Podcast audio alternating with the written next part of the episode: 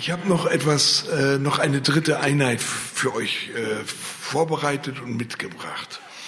Diese dritte Einheit ist, ähm, hat scheinbar gar nichts mit unserem Thema zu tun. Ich, ich sage bewusst scheinbar nicht.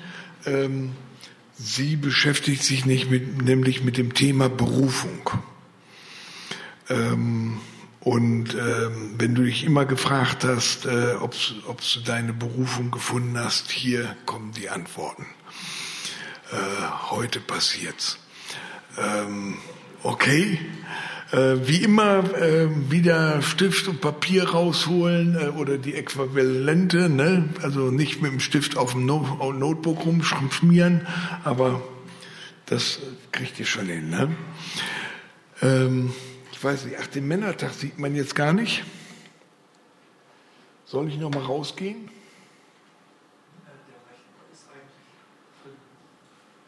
Ich versuche noch mal zu starten. Der war eben, äh, wir hatten, wir hatten kurz ausgeschaltet. Jawohl, da ist es. Super. Ähm, ich habe das Ding äh, überschrieben mit im Auftrag des Herrn unterwegs, Beruf und Berufung. Ist für uns Männer ja äh, wichtiges Thema. Ne? Und ähm, dazu gibt es einen kleinen Text, den wir richtig ganz lesen, weil der ist bedeutsam und wichtig für das Thema. Kommt aus der Apostelgeschichte, neuntes Kapitel, Vers 10 fortfolgende. Nicht lesen. Ja, ich lese es vor, dann ahnt man, da steht's. Es, das habe ich vorhin schon gesehen, auch die, die, das Hintergrundbild kann man überhaupt nicht äh, erkennen. Ähm, aber wir haben es nicht hingekriegt besser. Entschuldigt. Ähm, aber wie gesagt, sonst die Bibel rausholen, Apostelgeschichte 9, Vers 10, fortfolgende. In Damaskus lebte ein Jünger namens Hananias. Das ist, by the way, mein Lieblingsjünger. Ich weiß nicht, ob ihr sowas habt, aber das ist mein Lieblingsjünger. Also, äh, vielleicht werdet ihr ihn nachher auch lieben. Ich teile ihn gerne mit euch. Zu ihm sagte der Herr in einer Vision, Hananias. Er antwortete, hier bin ich, Herr. Der Herr sagte zu ihm, steh auf und geh zur sogenannten geraden Straße. Frag im Haus des Judas nach einem Mann namens Saulus aus Tarsus. Der betet gerade zu mir. Und er hat in einer Vision gesehen, wie ein Mann namens Hananias hereinkommt ihm die Hände auflegt und er wird wieder sehend. Hananias antwortete, Herr, ich habe von vielen gehört, wie viel Böses dieser Mann dein Heilien in Jerusalem getan hat. Auch hier hat er Vollmacht von den hohen Priestern, alle zu verhaften, die deinen Namen anrufen. Der Herr aber sprach zu ihm, Geh nur, denn dieser Mann ist mein ausgewähltes Werkzeug. Er soll meinen Namen vor Völkern und Königen und den Söhnen Israels tragen. Ich werde ihm aber auch zeigen, wie viel er für meinen Namen leiden muss.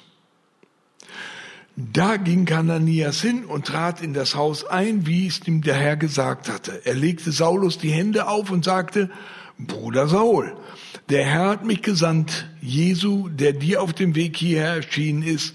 Du sollst wieder sehend werden und mit dem Heiligen Geist erfüllt werden. Und der Rest ist die Geschichte des Abendlandes. Denn sonst hätte es diesen Paulus nie gegeben. Also eine geschichtsträchtige Schlüsselstellung, die wir da erleben. Die Berufung des Hananias. Ich habe hier ein paar Bilder mitgebracht, weil ich das einfach äh, spannend finde zu realisieren, das ist eine absolute Realität, ja, das ist nicht irgendeine Geschichte, keine Parabel oder sonst was. Äh, wir sehen hier Damaskus, äh, wir sehen die gerade Straße, das Google Map, ja, da in der, das dritte da in der Mitte, das Google Map, äh, da habe ich ja mit Geld nachgeholfen, das ist die gerade Straße. Rechts ist eine historische Karte, nur quergelegt. Darüber sieht man die Pforte. In dem Haus ist jetzt eine Gemeinde, Wobei jetzt ist etwas übertrieben. ein Kollege von mir, Jurist aus Damaskus, äh, ist Mitglied dieser Gemeinde. Die ist ähm, schon ein bisschen älter. Die ist nämlich 50 nach Christus gegründet worden. Äh, da gibt's nicht so viele Gemeinden, die da mithalten können, ja. Ähm, kontinuierlich bestanden, weil kann man sich ja vorstellen, mit der Geschichte, das hat äh, sofort äh, die Runde gemacht und ähm, dann hat man da eine Gemeinde gestartet. Das andere sind äh, neue und, und historische Bilder äh, von dieser geraden. Ich fand das nur einfach interessant, dass, dass uns klar wird, wir reden hier über einen ganz normalen, realen Vorgang, der hier stattgefunden hat. Bevor wir jetzt in das Thema richtig einsteigen, gibt es wie immer bei mir ein paar Fragen. Und jetzt müsst ihr wieder mitschreiben, nämlich eure Antworten. Das ist nämlich wichtig, weil am Ende müssen wir checken, ähm, ob eure Antworten richtig waren oder falsch. Ich frage es nicht ab, sondern ihr selber prüft das, okay? Erste Frage. Ähm, bist du berufen? Da kannst du einfach darauf antworten. Ja, nein, keine Ahnung, warte noch drauf, weiß ich nicht. Okay? Zweite Frage, kennst du deine Berufung? Ja, und dann vielleicht dazu schreiben, was die denn dann ist. Ähm, wenn nein, fühlst du dich deswegen schlecht, dass du deine Berufung nicht kennst? B, wenn ja, lebst du deine Berufung?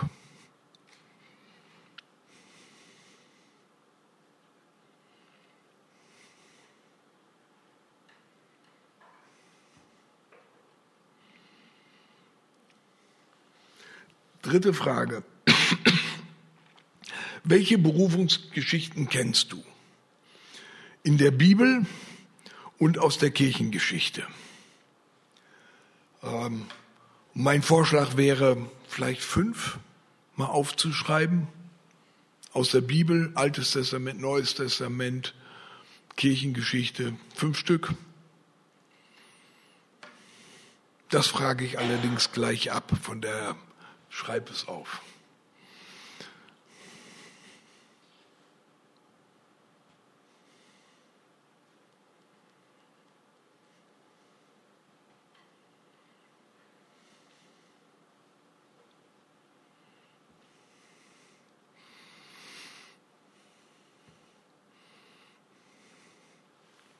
Haben wir fünf?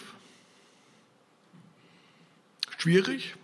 Oder habt ihr fünf? Sehr gut. Die Jugend ist schon voll dabei. Was machen die Rentner? Fünf?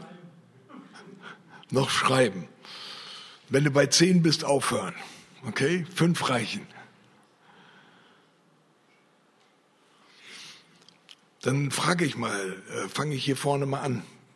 Erste Geschichte, die dir gekommen ist. Ich musste an Mose denken und den brennenden Dornbusch. Yes? Äh, Jesaja. Ja? Hat noch was genaueres? Okay.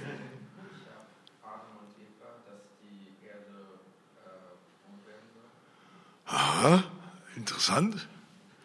die ersten Jünger, die berufen worden von Jesus nachzufolgen, dass sie die Menschenfischer machen sollen. Ja. Alles in Ordnung, aber das, äh, ja. David, äh, Berufung zum König.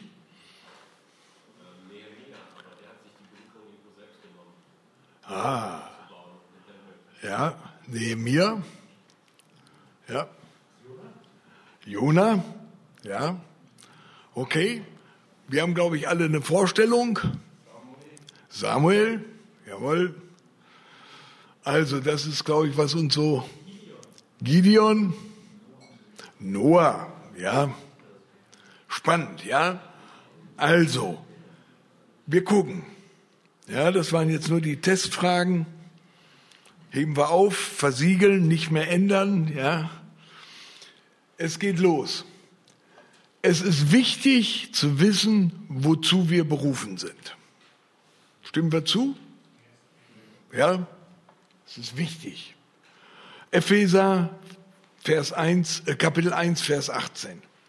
Er öffne euch die Augen, damit ihr seht, wozu ihr berufen seid, worauf ihr hoffen könnt und welche unvorstellbares reiches Erbe auf alle wartet, die zu Gott gehören.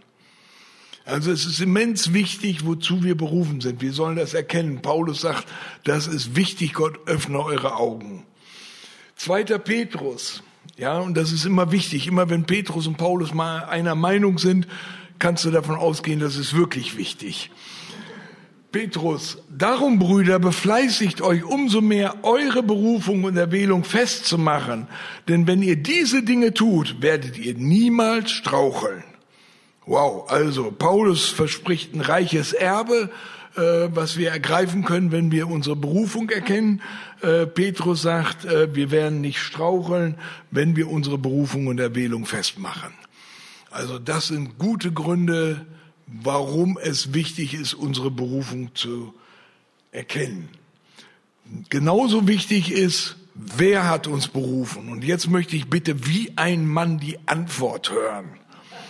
Wer hat uns berufen? Jesus. Das üben wir nochmal und nochmal. Wer hat uns berufen? Jesus. Yes, Amen. Jawohl. Er hat uns berufen in seine Nachfolge. Wunderbar. Okay. Jetzt kommen die spannenden Fragen. Wozu hat er uns berufen? Okay? Und wir machen reinen biblischen Befund jetzt. Jetzt braucht ihr nicht mitzuschreiben, weil jetzt kommen ein Haufen Textstellen, die uns sagen, wozu wir berufen sind. Ja, nicht Franke denkt sich irgendwas aus oder ihr denkt euch was aus, sondern wir lesen einfach, was sagt das Neue Testament dazu, wozu wir berufen sind. Okay? 1. Korinther 1,9. Ähm, können wir das Mikro rumgehen lassen? Die Stellen könnt ihr doch alle lesen. Dann könnte nämlich immer einer das vorlesen. Und dann einfach an seinen Nachbarn weitergeben, dann kommt die nächste Stelle. Und laut, ihr wisst, wie man Wort Gottes liest. Laut, klar und langsam.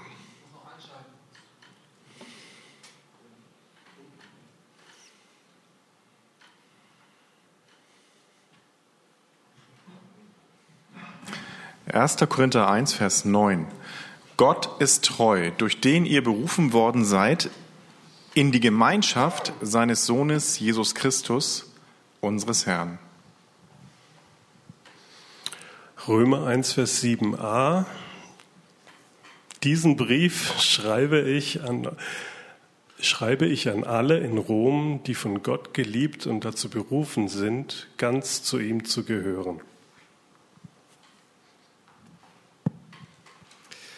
Kolosser 3, Vers 15. Und der Friede des Christus regiere in euren Herzen, zu dem ihr auch berufen worden seid in einem Leib.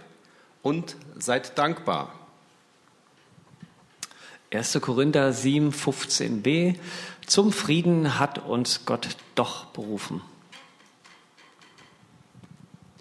Epheser 4, Vers 4. Ein Leib und ein Geist, wie ihr auch berufen worden seid in eine Hoffnung eurer Berufung. Galater 5:13, denn ihr seid zur Freiheit berufen worden, Brüder, nur gebraucht nicht die Freiheit als Anlass für das Fleisch, sondern dient einander durch die Liebe.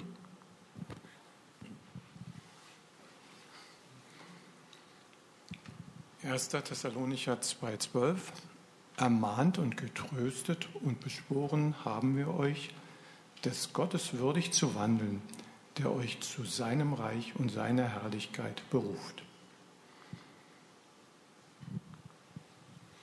2. Thessaloniker 2, Vers 14, wozu er euch auch berufen hat durch unser Evangelium zur Erlangung der Herrlichkeit unseres Herrn Jesus Christus. 1. Petrus 5, Vers 10. Der Gott aller Gnade aber, der euch berufen hat zu seiner ewigen Herrlichkeit in Christus, er selbst wird euch, die ihr eine kurze Zeit gelitten habt, vollkommen machen, stärken, kräftigen, gründen. Halleluja. Denn Gott hat uns nicht zur Unreinheit berufen, sondern in Heiligung. 1. Thessalonicher 4, Vers 7.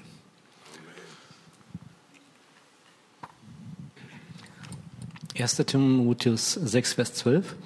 Kämpfe den guten Kampf des Glaubens, ergreife das ewige Leben, zu dem du berufen worden bist und bekannt hast das gute Bekenntnis vor vielen Zeugen. 1. Hebräer 9, Vers 15. Und dann ist. Und darum. Und darum ist der Mittler seines neuen Bundes. Ah, das, ich lese es mit vor. meinen Augen jetzt. Damit da der Tod geschehen ist zur Erlösung von den Übertretungen unter dem ersten Bund, die Berufenen die Verheißung des ewigen Erbes zu empfangen. Das ist ein schwerer Satz. Und darum ist er der Mittler eines neuen Bundes, damit, da der Tod geschehen ist zur Erlösung von der Übertretung unter dem ersten Bund, die Berufenen die Verheißung des ewigen Erbes empfangen.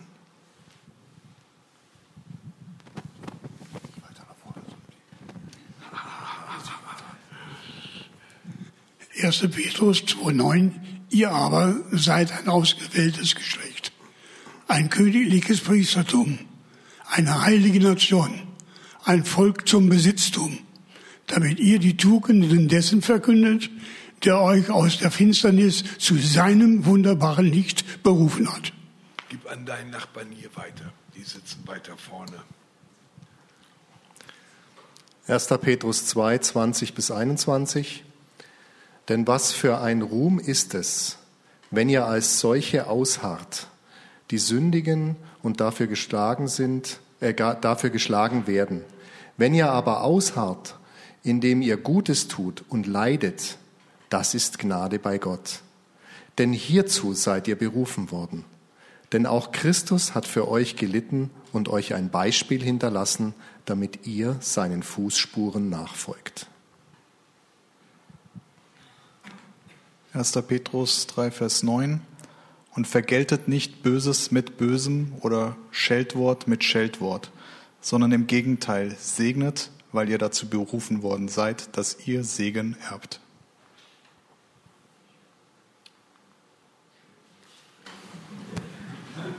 Und noch viele Textstellen dieser Art mehr. Ähm, das Spannende ist, ähm, wenn ihr noch mehr Stellen einfallt, könnt ihr die auch gerne an mich mailen. Da ist meine Mailadresse. Ähm, ich würde gerne das mal zusammenfassen, was der biblische Befund ist, wozu wir berufen sind. Wir sind also berufen zur Nachfolge, zur Gemeinschaft mit dem Vater und dem Sohn, zur Einheit miteinander, zu einem Leib, zum Shalom, dem Frieden Gottes, zu einer Hoffnung, zur Freiheit, zur ewigen Herrlichkeit Gottes, zum Leben, ja zum ewigen Leben unter seiner Herrschaft in seinem Reich. Wir sind berufen in Heiligung zum Empfang des ewigen Erbes, eines unvorstellbar reichen Erbes, zu seinem wunderbaren Licht, zum Leiden, wie er für uns gelitten hat, zum Segen für andere, weil wir Segen erben und schließlich noch zu werden wie Kinder. Falls ihr das Originalbild dazu kennt, dann versteht ihr den Humor dahinter.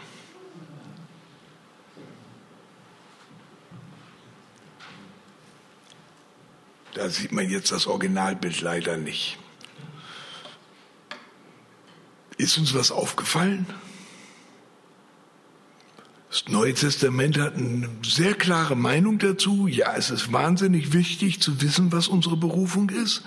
Zweitens, wir sind von Jesus berufen worden und sie ist, hält nicht hinterm Berg damit, wozu wir berufen sind. Die Frage ist, die Frage ist, hat das irgendwas zu tun mit dem, was du vorhin beantwortet hast, als ich dich gefragt habe, bist du berufen? Weißt du, wozu du berufen bist? Lebst du deine Berufung? Oder welche Geschichten fallen dir ein, wenn du an Berufung denkst? Merkt ihr, dass da eine Diskrepanz ist? Das heißt, wenn du den biblischen Befund anschaust, stellst du fest, dass sich irgendwo in den letzten Jahrzehnten eine ganz merkwürdige Verschiebung eingeschlichen hat, wo uns erzählt wird, du musst deine Berufung finden. Und wenn du deine Berufung nicht findest, dann wirst du unglücklich sein, weil nur mit deiner Berufung wirst du glücklich sein können. Also musst du deine Berufung finden. Das Neue Testament erzählt uns was völlig anderes. Die sagt, wenn du von Jesus berufen worden bist, wenn du dein Leben ihm anvertraut hast und durch seinen Geist lebst, dann bist du berufen. Und alles das, was wir aufgezählt haben, steht dir zu. Ergreif es. Fang an, das endlich zu leben, wozu du berufen bist.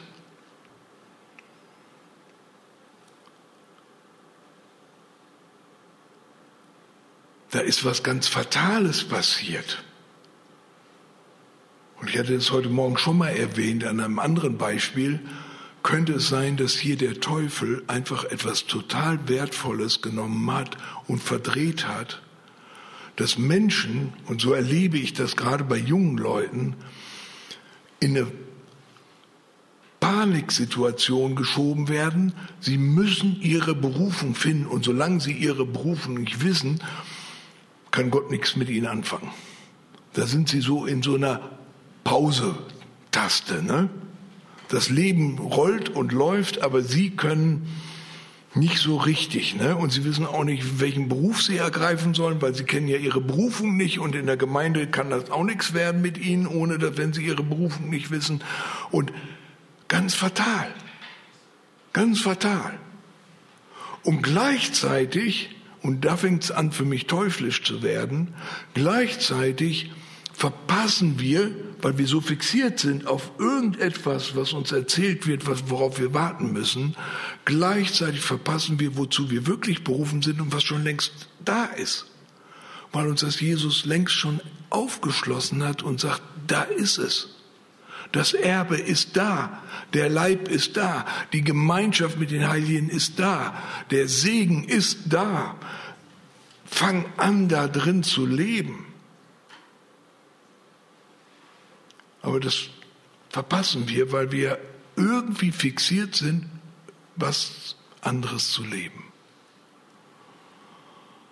Und das andere, was wir uns vorstellen, das haben wir vorhin gehört. Wer fällt uns ein? Ne? Und dann kommen all die, alles, was sie aufgezählt hat, weiß ich. Warum? Weil in unseren Bibelübersetzungen steht da auch noch dick drin, Berufungsgeschichte des Noah. Die Berufung Jesaja. Das ist Lug und Trug.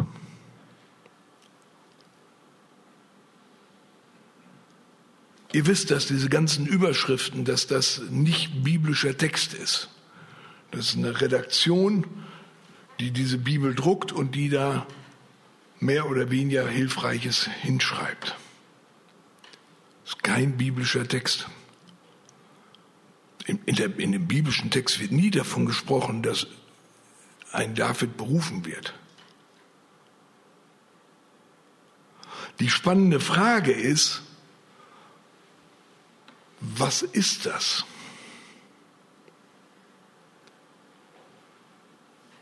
Und jetzt kommen wir zurück zu meinem Lieblingsjünger Hananias. Deswegen die Geschichte.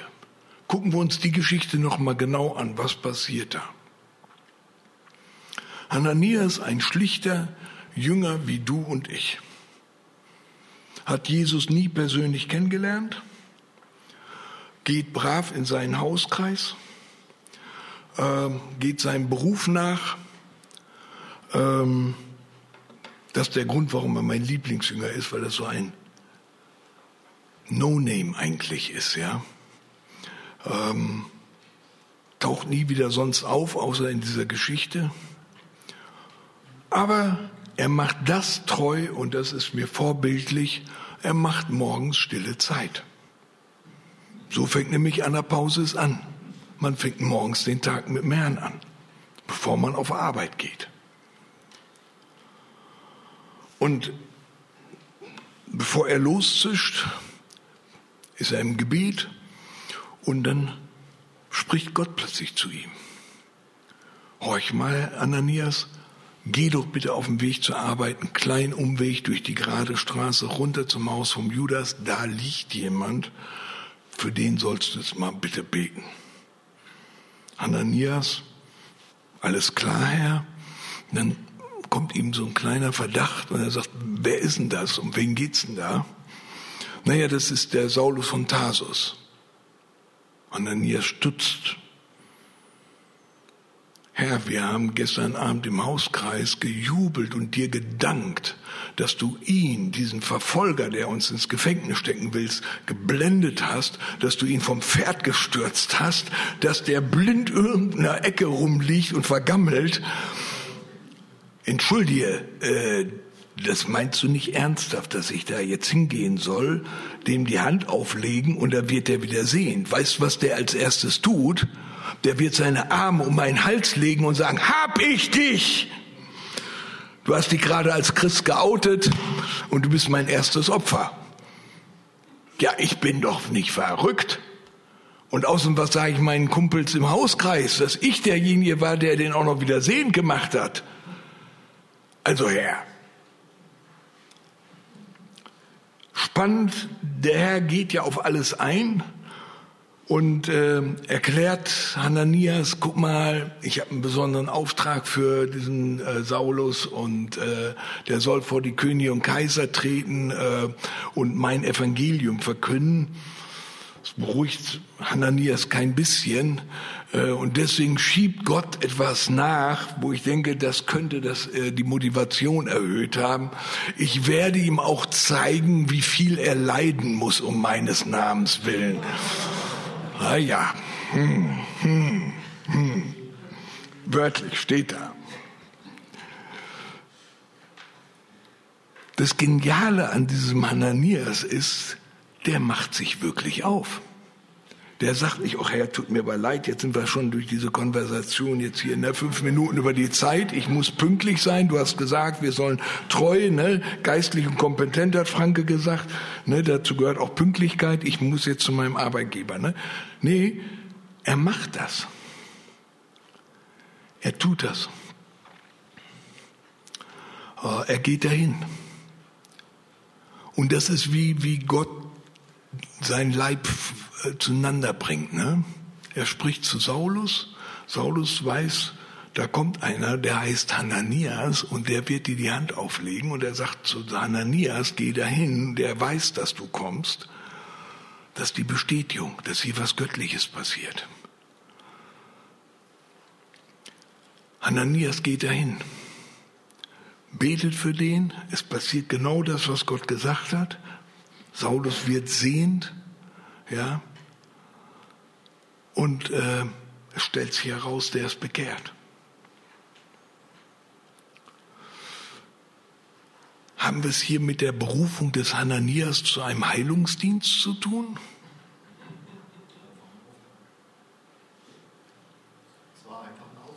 Das war einfach ein Auftrag.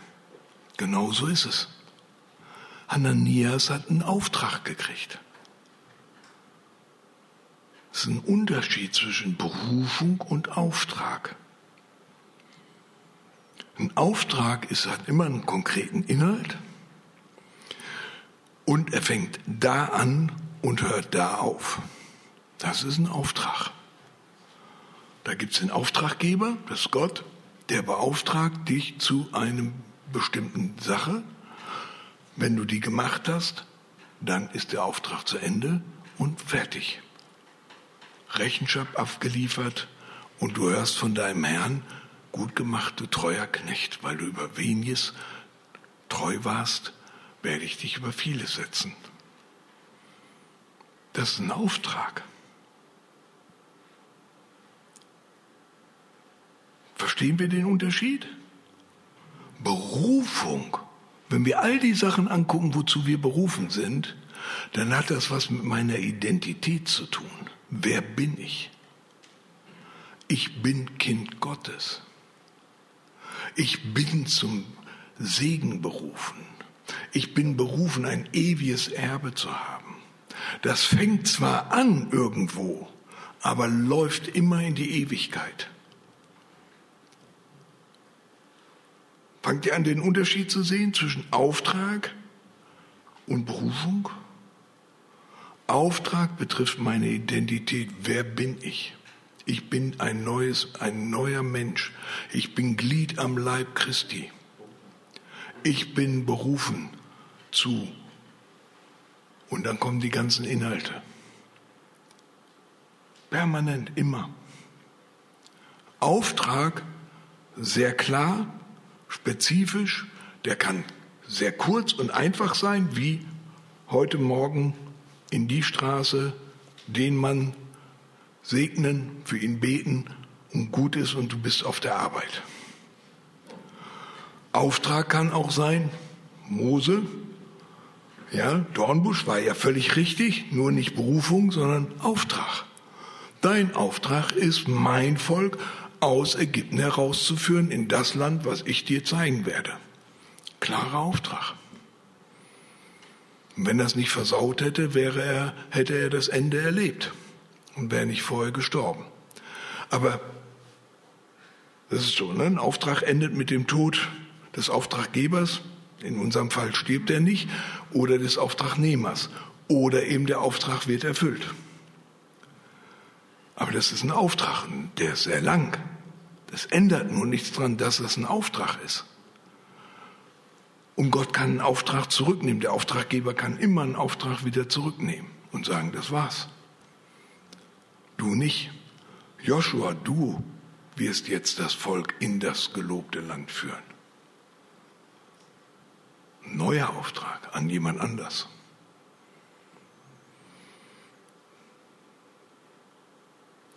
Rattert's? Ich muss nicht auf meine Berufung warten. Ich habe sie. Ich muss anfangen, sie zu verstehen, zu leben, zu ergreifen.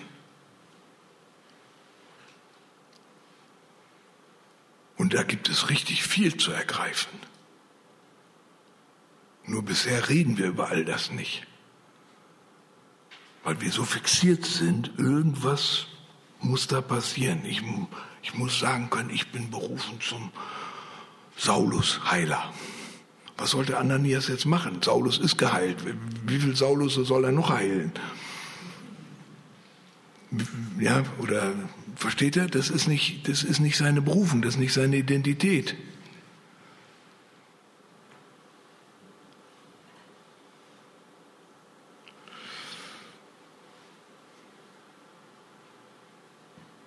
Wenn wir das verstehen, dann können wir anfangen, völlig entspannt, an der Pausis, völlig entspannt zu sagen, Herr, ich will anfangen, die Berufung, die wir alle haben. Wir haben nämlich alle dieselbe Berufung. Zu leben. Mich mit meinen Geschwistern darüber auszutauschen. Wie lebst du die Berufung? Also zum Beispiel ganz spannend, zu leiden, wie er gelitten hat. Hm. Mal gut, man, man kann mit was Einfacherem anfangen. Äh, dem ewigen Erbe unermesslichen Reichtums. Wie erlebst du das? Also ich bin vorgestern beinahe bankrott gegangen. Aber versteht ihr, wir fangen an, darüber zu reden, uns auszutauschen, um das zu ergreifen. Gott, was hast du für uns? Ne?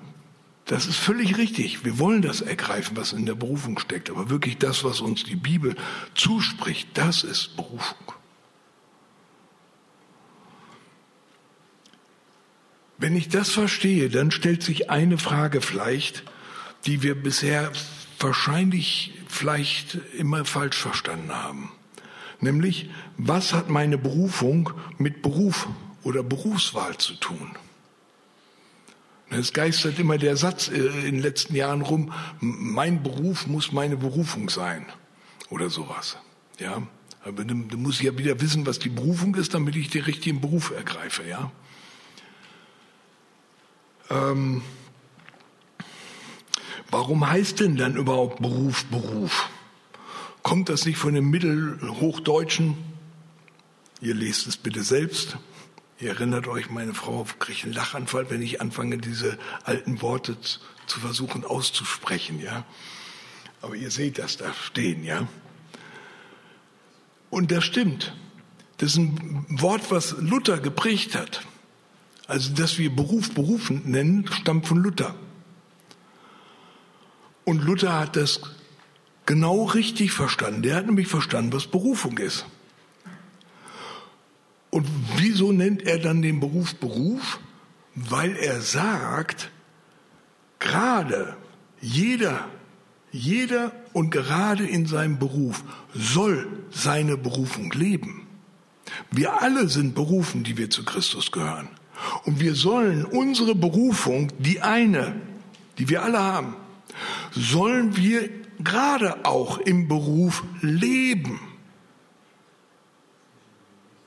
Kein Spezialauftrag, sondern das ist die Berufung, die wir alle haben.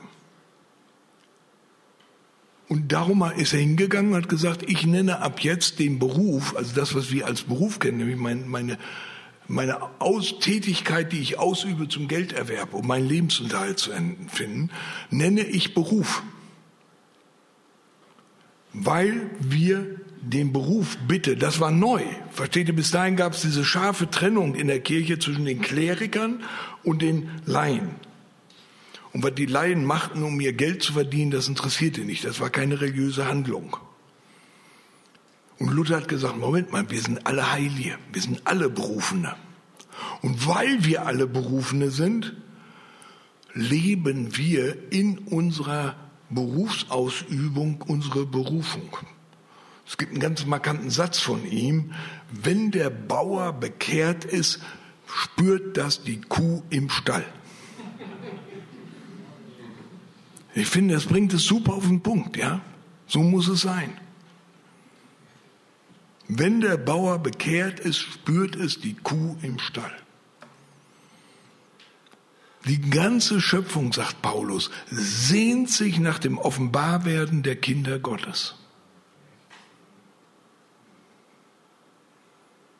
Dass wir endlich anfangen, unser Leben, unsere, und das ist die Qualitätszeit, die wir zu unserer Ernährung unterhalten, ja, dass wir die anfangen, als, aus unserer Berufung herauszuleben. Und nicht, wie kriege ich meinen 9-to-5-Job so schnell wie möglich hinter mir, damit ich dann meine Berufung in irgend, also was immer das ist, in der Gemeinde zu leben. Das ist nicht, worum es geht. Sondern Jesus sendet uns in diese Welt, damit wir in dieser Welt leben. Die Berufung, zu der er uns berufen hat. Also völlig vom, vom Ursprung her ganz eindeutig, wie Luther das verstanden haben wollte. Und dann sind wir wieder zurück, was ist denn dann mit den ganzen Berufungsgeschichten in der Bibel? Ja, genau genommen sind das alles Aufträge. Du kannst dir jede von den Geschichten, die ihr genannt habt, nehmen und du wirst feststellen, was da gesagt wird, ist Versteht ihr, das hat nichts mit ihrer Identität. Wer waren die denn vorher? Waren die vorher nichts? Waren die unbekehrt oder was, was waren die? Sondern die Frage ist, was passiert da? Und das ist ein Auftrag. Ja. Das ist etwas Spezifisches, wenn, wenn Jesus sagt, und du folge mir jetzt nach. Verlass alles, lass alles stehen und liegen ich mache dich zu Menschenfischern. Du machst nicht mehr deinen Beruf, ich mache dich zu einem Menschenwisser. Folge mir jetzt nach. Das sagt er nicht zu jedem. Sonst würden wir alle nicht mehr in unserem Beruf sein. Das kann aber vorkommen, dafür sollen wir offen und bereit sein. Das, ja, wir sollen immer offen und bereit sein, dass wir einen Auftrag von Gott bekommen.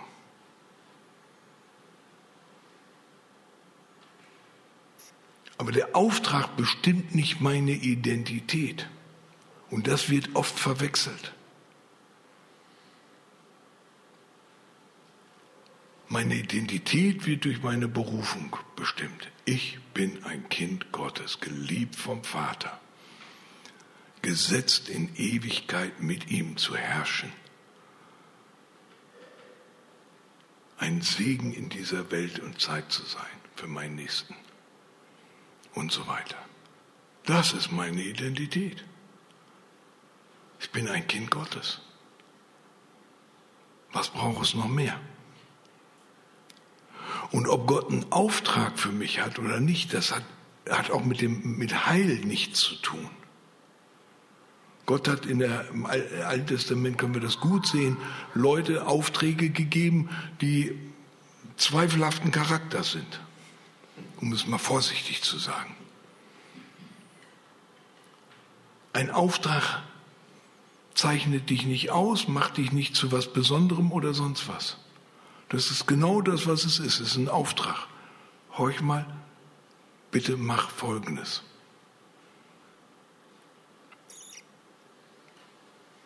Und dann machen wir das, weil wir unserem Herrn zur Verfügung stehen.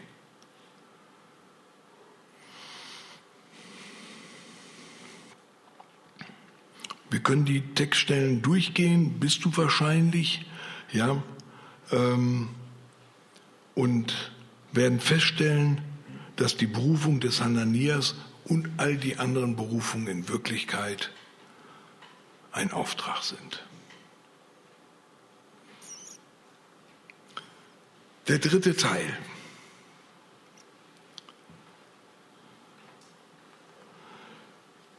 Wir gucken,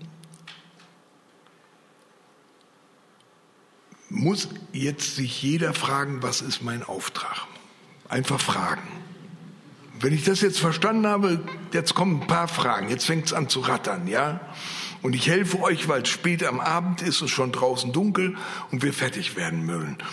Ich helfe euch jetzt mit den Fragen, die jetzt rattern müssten. Okay, ich habe jetzt verstanden, wir suchen nicht mehr krampfhaft nach der Berufung, wir suchen jetzt nach dem Auftrag.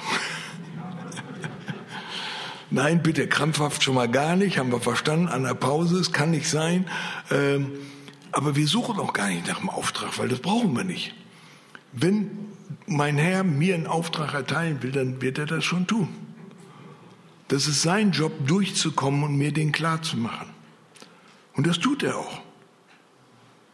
Das kann der. Ja, ich, ich habe einen Auftrag bekommen mit meiner Frau zusammen, Martin und Carola.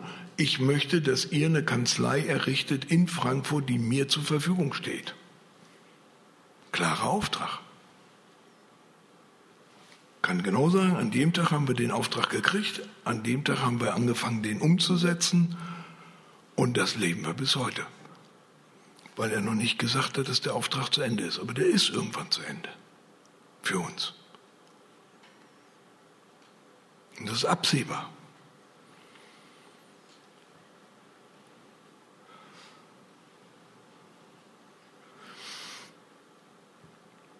Die nächste Frage, was ist mit meinen Gaben, Talenten, Fähigkeiten, Charismen und so weiter? Ja, ähm, berechtigte Frage.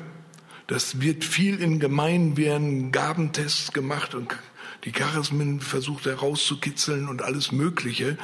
Ähm, weil immer noch in diesem fehlgeleiteten Gedanken, wir müssen unsere Berufung finden.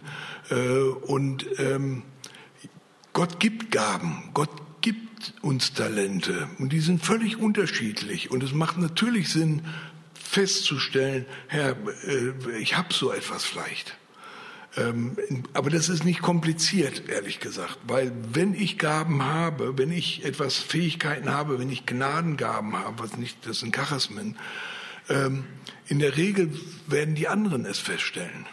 Weil wenn ich diese Gaben habe, dann soll ich damit dienen. Und wenn ich damit diene, dann kommt ganz automatisch das Feedback. Das hat geholfen. Das fand ich hilfreich. Dürfen wir dich wieder bitten? Könntest du bitte mal, verstehst du, wenn ich merke, immer wenn der Bruder jemand die Hand auflegt und für den um Heilung betet, passiert was. Wenn ich das mache, dann sagen die Leute nur, kannst die Hand wieder wegnehmen. Ja, ja, danke. Mehr ist da nicht passiert. naja, dann frage ich natürlich den Bruder, wo das passiert. Ganz natürlich. Brauche ich keinen Gabentest für machen.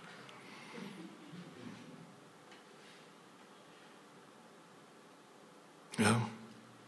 Wenn jemand, es gibt Leute, die können in die Seite greifen und anfangen Lieder anzustimmen, die sind krumm und schief und richtig spielen können die auch nicht. Aber wenn die das machen, wirst du sofort hingezogen in die Gegenwart Gottes. Da hat jemand eine Gabe von Gott bekommen, dem Leib zu dienen. Wunderbar.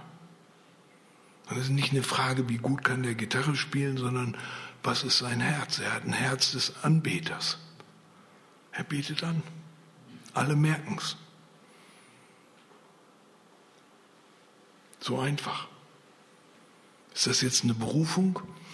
Das ist eine Gabe, die Gott ihm gegeben hat und mit Gaben, die wir haben, dienen wir. Und Gott kann Gaben auch wieder wegnehmen. Ändert das was an meiner Identität? Hoffentlich nicht. Meine Identität sollte nicht abhängig sein von meinen Gaben. Das sind Geschenke, die Gott gibt, um dem Leib zu dienen. Nicht mehr und nicht weniger. Das ist ganz fatal, wenn Menschen anfangen, auf ihre Gabe, die Gott gegeben hat, ihren, ihre Identität zu bauen. Da fängt es an, schief zu werden. Für sie und für die Menschen, mit denen sie zu tun haben.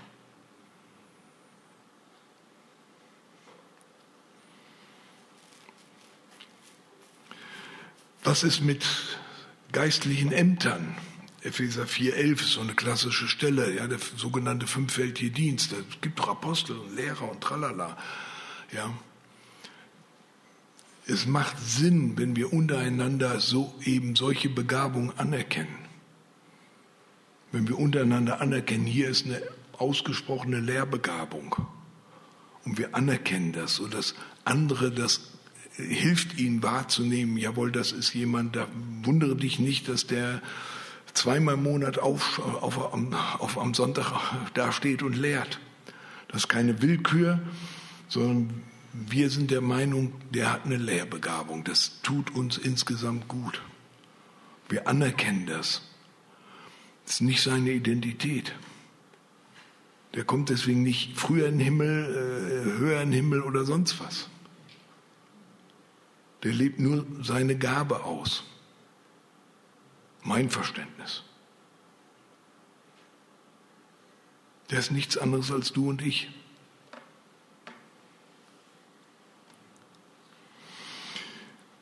Was ist, wenn mein Auftrag endet? Ja, habe ich schon angesprochen. Ne? Gideon ist so eine ganz spannende Geschichte. Gideon äh, ist jemand, der hat einen klaren Auftrag erhalten und als er den Auftrag erfüllt hat, will man ihn zum König machen. Das ist die menschliche Reaktion. Ja, jemand leistet etwas Gutes, ja, das machen wir permanent. Und dann kommen wir und sagen, oh Gideon, das war so von Gott, das war so gesegnet. Ähm, wir wollen dich zum König machen, äh, du sollst von jetzt ab immer äh, das machen. Und das Erfreuliche ist, dass Gideon tatsächlich Richter Kapitel 6, 12 bis 16 und in Kapitel 8, 22 fortfolgende, dass Gideon genau das versteht, was ich hier gerade sage. Dass er versteht, ich habe einen Auftrag gehabt vom Herrn, den war ich gehorsam umgesetzt, Der Herr war mit mir und ich werde mich hüten, jetzt euer König zu werden, zwischen euch und Gott stehen und mir anmaßen, es sei mein Verdienst gewesen.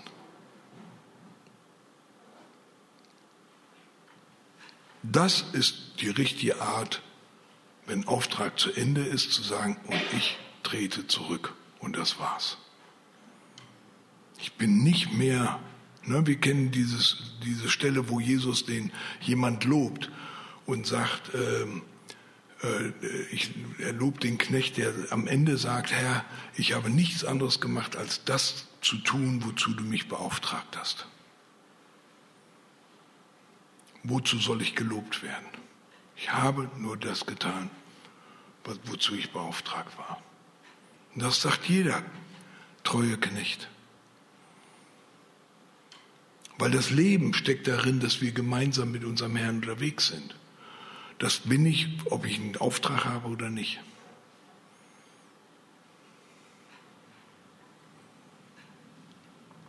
Ich denke, dass viel, viel Leid an der Stelle passiert, wo, wo Leiter, wo Apostel, Lehrer, andere Ämter, andere Begabungen verpassen, wann ihr Auftrag zu Ende ist. Und dann in sich verselbstständigende und letztlich auch verherrliche Rollen hineingehen, reintreten. Von den Menschen gedrängt. Das ist eine Veranlagung des Volkes. Aber ähm, es ist wichtig, dass geistlich gesinnte Menschen das erkennen, verstehen und ganz klar sagen, bitte nicht mit mir. Dem entziehe ich mich. Als das Volk Jesus zum König machen wollte nach der Vermehrung der 5000, also jeden Berater gruselt ja an der, an der Stelle. Ja, Jesus ist auf dem Höhepunkt seiner Karriere. Ähm, die Brotvermehrung der 5000. Das Volk ist begeistert, will ihn zum König machen. Ist das nicht genau das, wozu er gekommen ist? Und dann fängt Jesus eine Rede an, die derartig katastrophal ist, dass am Ende er sich umdrehen muss, weil er hört, dass wie die zwölf am Zusammenpacken sind und sich davon schleichen wollen. Und er sagt, ach, ihr wollt auch gehen. Und da kriegt Gott sei Dank Petrus noch irgendwie die Kurve und sagt, ah, wir wissen ja, dass du der, ja, wir haben nur schon mal gepackt. Aber alle anderen sind weg. Verstehst du, Jesus bringt fertig innerhalb von ein paar Stunden mal eben den ganzen wertvoll aufgebauten Movement, ja, Momentum, ja, das es werden können, kaputt zu machen. Warum? Weil Jesus ganz genau weiß, was sein Auftrag ist. Und sein Auftrag ist zu sterben. Für uns alle. Damit wir alle berufen werden. Er weiß, dass er der König ist. Dann brauchen die Menschen nichts zu machen. Er weiß, wer er ist. Er weiß um seine Identität. Und er kennt seinen Auftrag. Die, die, ne, die, die syrisch-phönizische Frau, die zu ihm kommt und um die Heilung betet für ihre Tochter. Und dann sagt er so, Prof, Frau, ich bin beauftragt für die Juden. Punkt aus. Da ist die Grenze. Du nicht. Und es braucht eines geistlichen äh, Ereignisses, dass er realisiert, der Vater will hier eingreifen, der Vater will dieser Frau und ihrer Familie gut tun. Das ist diese Geschichte mit dem Brotkrumen, ne? Ihr erinnert euch? Das ist so, so auffällig, ja?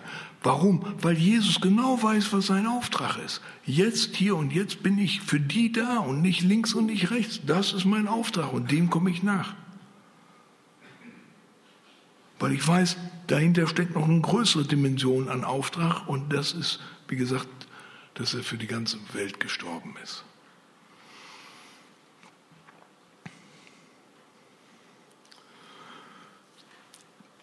Du kannst dich jetzt fragen, ich will erfolgreich sein.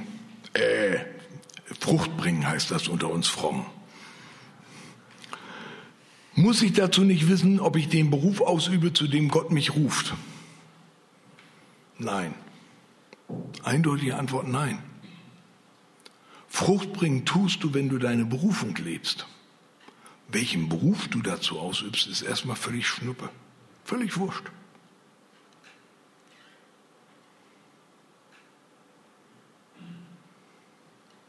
Sinnvollerweise solltest du einen Beruf ausüben, zu dem du begabt bist. Ja.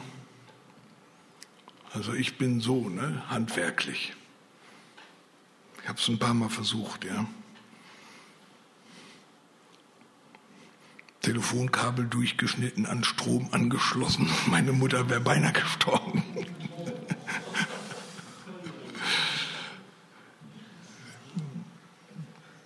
Du solltest einen Beruf ergreifen, zu dem du begabt bist.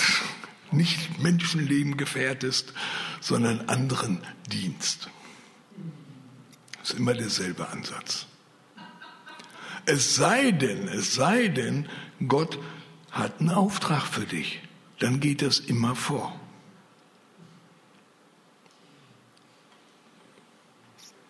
Also, ich bin voll dafür, dass du fruchtbar bist, dass du erfolgreich sein willst. Das darfst du gerne sein. Wir wollen erfolgreich sein. Wir wollen viel Frucht bringen. Jesus hat gesagt, ich habe euch gesetzt, dass ihr viel Frucht bringt.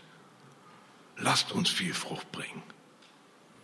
Dazu ist einzig und allein wichtig, dass ich meine Berufung ergreife, die anfange zu leben. Und immer offen bin dafür, dass der Herr mir einen Auftrag geben kann. Aber rum. Wie kann ich den Willen Gottes erkennen? Das werden wir jetzt hier nicht ausloten können. Aber das ist wirklich, was unbedingt wichtig ist.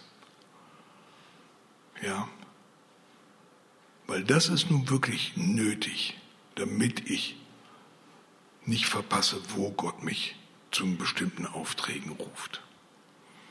Aber das sollte wirklich in der Gemeinde passieren, in deiner lebendigen Zelle, wo du bist.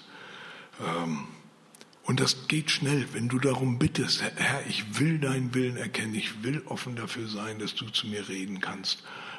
Ja, das ist mein Gebet. Ich will morgens, wenn ich stille Zeit mache, offen sein dafür, dass Gott so zu mir redet wie zu Ananias. Darum ist das mein Lieblingsjünger.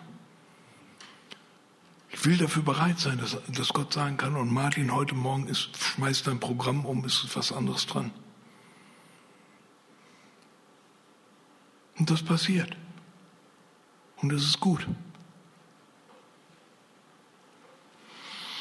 Dasselbe gilt für, wie werde ich vom Heiligen Geist geleitet. Das sind Sachen, die wir dringend lernen müssen, weil die brauchen wir wirklich, damit wir vom Geist geleitet unsere Berufung leben. Es gibt noch mehr Fragen. Ich will meine Berufung leben. Wie mache ich das? Ja. Was ist, wenn ich einen Auftrag bekomme? Ich habe eine Berufung, die will ich leben. Wir alle haben eine Berufung, kein Problem. Und jetzt kommt ein konkreter Auftrag. Der Auftrag geht immer vor. Wenn der vom Herrn ist, muss man prüfen gegebenenfalls. Ja. Aber wenn der vom Herrn ist, dann ähm, ja, wir haben in unserer Kanzlei, wir haben verstanden, dass Gott sagt, ich will eine Kanzlei haben, die mir zur Verfügung steht. Ähm, und das hat uns veranlasst, dass wir gesagt haben, wir wollen mindestens einmal im Monat ausdrücklich alle zusammen Gott suchen und fragen, Gott, du bist der Chef hier, gibt es irgendwas, was wir ändern sollen? Sollen wir was anders machen?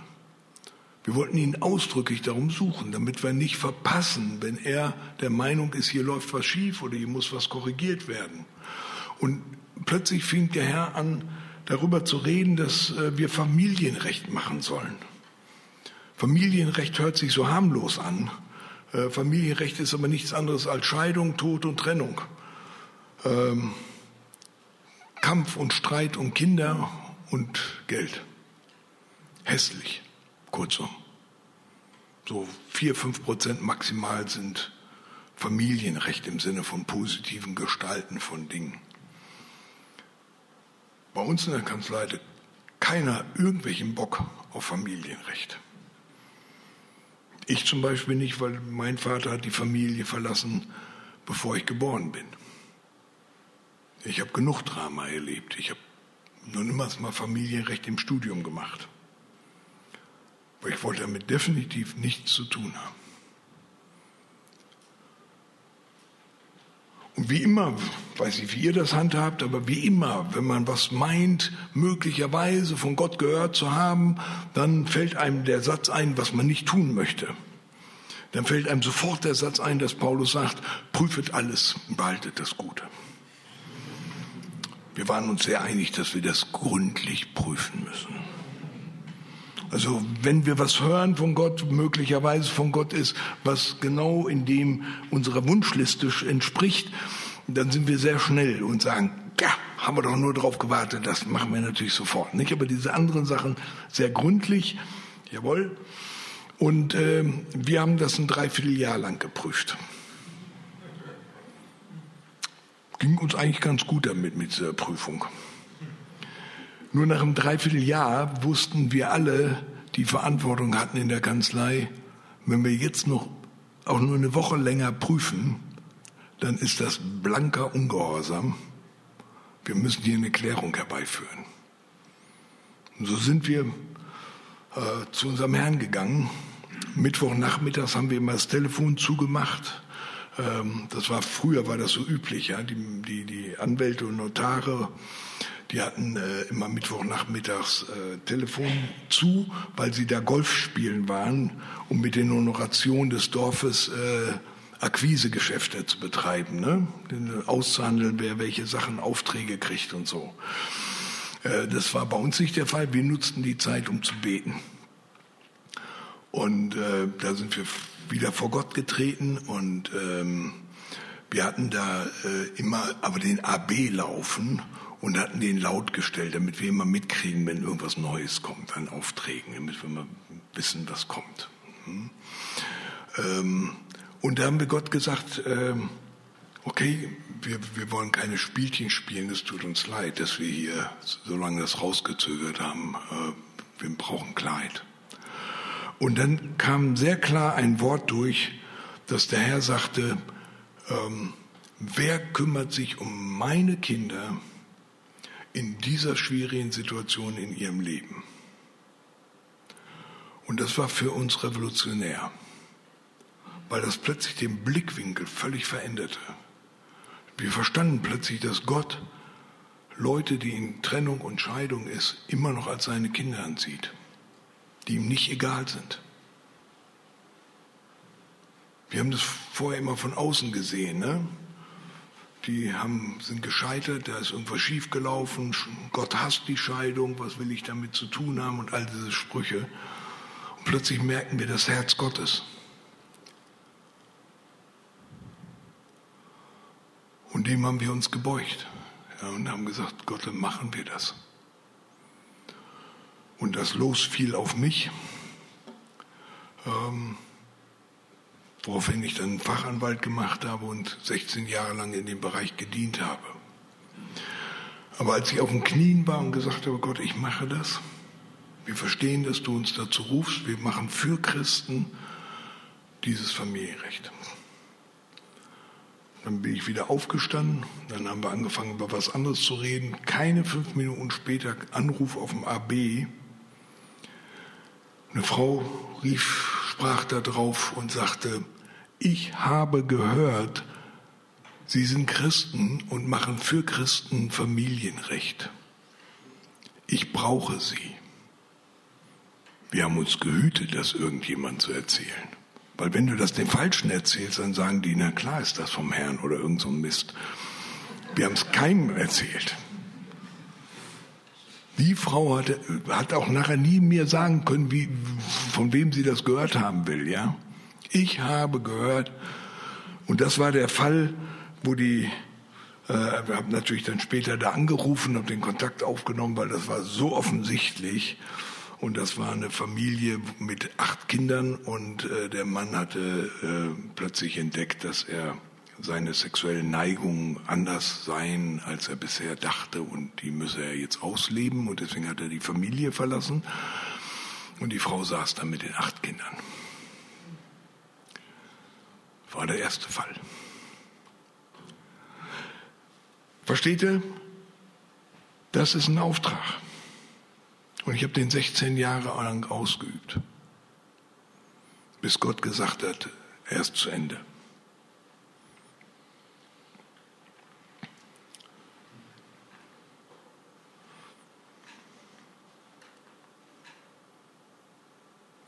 Letzter Punkt noch hier. Ergeben dann überhaupt Fortbildung, insbesondere im Zeitplanungs- und Managementbereich Sinn? Ja, tun es. Tun es, weil wir müssen lernen. Oh, ich habe ihm gerade seinen Beruf gerettet.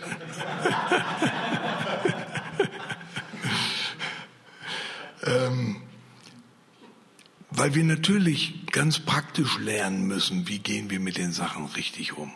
Versteht ihr? Auch wenn ich rund erneuert bin am inneren Menschen, muss ich trotzdem die kleinen Kniffs und Tricks lernen, muss ich lernen, wie kann ich richtig umstrukturieren, welche Möglichkeiten gibt es, Dinge passend, sinnvoll passend für mich aufzusetzen und so weiter. Da gibt es viel zu lernen. Das sind nur alles keine Sachen, davon hängt nicht mein Heil ab. Davon hängt nicht meine Identität ab. Ja. Aber die sind sinnvoll. So, jetzt gucke ich gerade auf die Uhr.